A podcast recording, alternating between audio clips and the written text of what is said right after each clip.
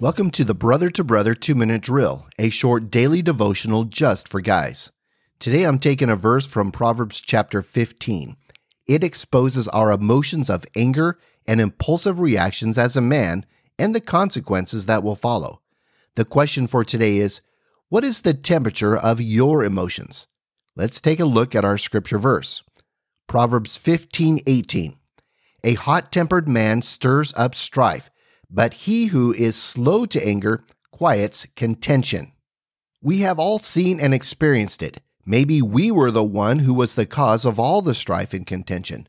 A hot tempered man, the guy who flies off the handle and is ready to kill a bear, a man who has lost his self control and is spewing words of anger and threats, a man who will act or react with violence. That can be very scary indeed. Unfortunately, we have too many stories in our community of road rage incidents, spousal and child abuse, bar fights, and neighborhood shootings. It seems like there are some guys who are a walking tinderbox and any little spark will ignite it into a raging fire. But a man who is slow to anger quiets contention. Just as a man can be the emotional force for destruction, he can also be the powerful force for peace and calm.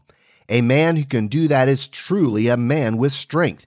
He has emotional strength like a fortress, a mental fortitude and clear thought, and seeking to do what is right for all involved.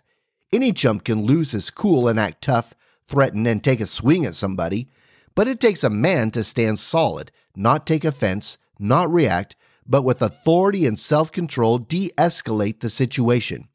In everyday disagreements at home or work, Make sure you keep your words measured with whom you are talking with. Be self controlled and slow to anger. You will be blessed because of it. Thank you for listening today. Subscribe and get this devotional first thing in the morning, Monday through Friday.